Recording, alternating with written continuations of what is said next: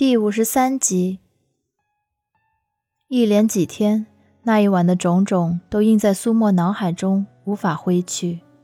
他们两人交往之后，亲吻的次数也算频繁，可由他主动展开的亲吻从未有过。他凑过去的那个动作，好像导火索一样，点燃了楚河。起先不过是缠绵深吻，到最后，他横抱起苏沫，放在了主卧的床上。因为记着他先前的那个承诺，苏沫并不过分担心，心里也有一股子渴望，想要在临走之前和他再亲密一些，共度一夜。亲吻的过程里，他头发已经半干了。楚河将他揉到怀里的时候，他整个人缩成软软的一团，乖乖巧巧仰头承受他的吻，巴掌大的脸上布满了微微放纵的迷醉。苏沫。他记得楚河叫他名字的嗓音那么好听、性感，低沉沙哑中含着极力克制的欲望。他主动将一只手伸进了男人 T 恤下摆里，有些大胆，有些突兀，完全不符合他的性格。可他那样做了，不仅伸进去，还在他肌肉紧实的脊背上轻轻摩挲。他的骨骼清静，皮肤炙热，因为忍耐和压抑浮起一层薄汗。他摸着摸着，喉头耸动，将脸颊埋在了他胸膛上。楚河感觉到那一片湿润的感觉，手掌大力地揉搓着他的头发，开口的语调带着喘息的粗音：“ 怎么了？”苏沫无声地淌眼泪，低声告诉他：“我舅舅知道我们的事了。我那会儿在电话里答应他，明天就回去，不在安城打工了。”对此，楚河似乎有些预感，沉默了一会儿，先问出一句：“那剩下一个月准备怎么办？”我舅舅说学费可以办助学贷款，可是我实在不想在家里待，就托人在县城找点事儿，让我打工到开学。十八岁的姑娘寄人篱下多年，在这种事情上话语权少得可怜。楚河明白，也没有丝毫责备和过多的挽留。只一声叹息后，将他整个人更大力地摁到了怀里，而后听见姑娘发出一阵兽般压抑的哭声。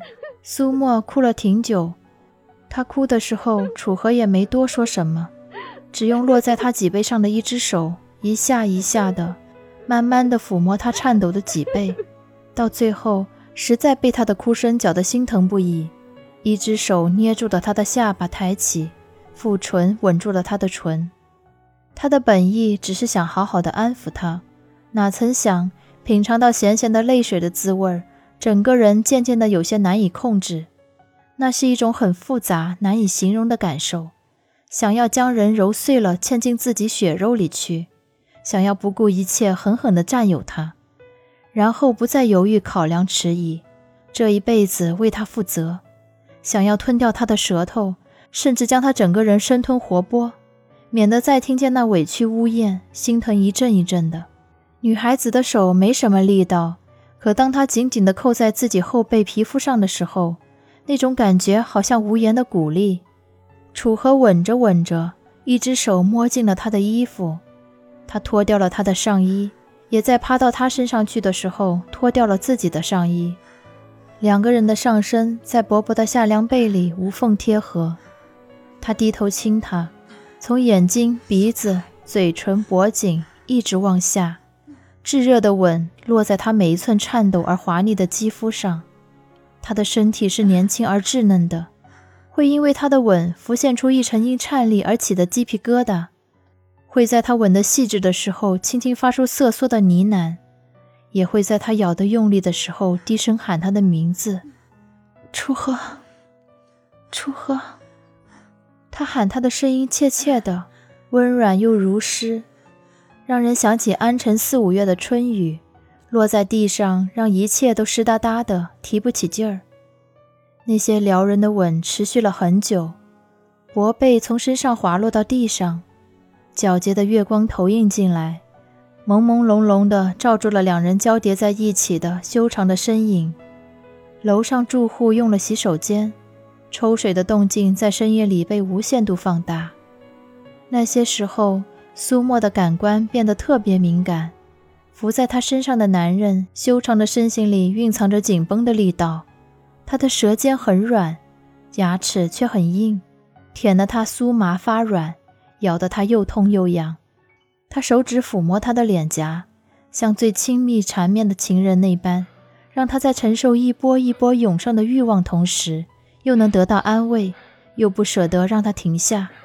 这一晚实在煎熬难受，他几乎没睡。在他的亲吻和抚摸里度过了无比漫长的一夜。楚河没有去扯他的裤子，欲望崩到极致的时候，他轻舔他的耳朵，在他耳边哄道：“宝贝，用手帮帮我。”苏沫没有拒绝，他抿着唇，垂着头，帮了他两次。他觉得自己可能这一生都无法忘记楚河了。无论两个人走到哪种地步，无论他最终遇到怎样的姻缘。拥有怎样的未来，那都是第一个被他喜欢、亲他、摸他，在他掌心里释放的男人。在他的承受范围内，他能给他的全都给了，也不后悔。胡思乱想到这儿，苏沫扬起脸去看夜空中悬挂的那一轮月亮。农村的夜晚比城市安静许多，虽然仍有风吹树叶的哗哗声，左邻右舍的话声。收音机、电台主持人的笑声，远处传来的蟋蟀的叫声，到底不一样。农村和城市夜晚的声响都是不一样的。农村更安静、质朴、自然。他一个人坐在门口的石阶上纳凉，有一种不知道在想什么、特别孤单的感觉。旧手机还给了苏阳，他和楚河的距离一下子远到无法形容，只能沉浸于那些迷离的回忆里。提醒自己，那样一个人是存在着的。默默，远处而来的中年男人走上台阶，目光一扫，发现了角落石阶上坐着的姑娘，笑着问了一句：“纳凉呢？你舅呢？屋里面呢？”苏沫起身回答，而后问候了一句：“村长叔。”男人哎了一声，大步往屋里走了一段，察觉他没跟上，大嗓门喊了一句。怎么没进来？进来，进来！苏沫拍拍裤子，舒了口气，跟着村长进屋。是一件好事儿。县上有几个企业家联合送温暖，给出了一百个大学生助学金奖励，每人五千元，明天上午发放。他们村村长拿到了三个名额，要给村上今年考上大学的贫困生。可巧，他们这村子这一届考大学的孩子却没几个。考上一本的没有，考上二本的统共也就三个人，苏沫便占了这其中一个。这种奖励算得上天上掉馅饼，苏建明和苏沫自然喜出望外，应承了村长明天一起去县城的要求，笑着将人给送了出去。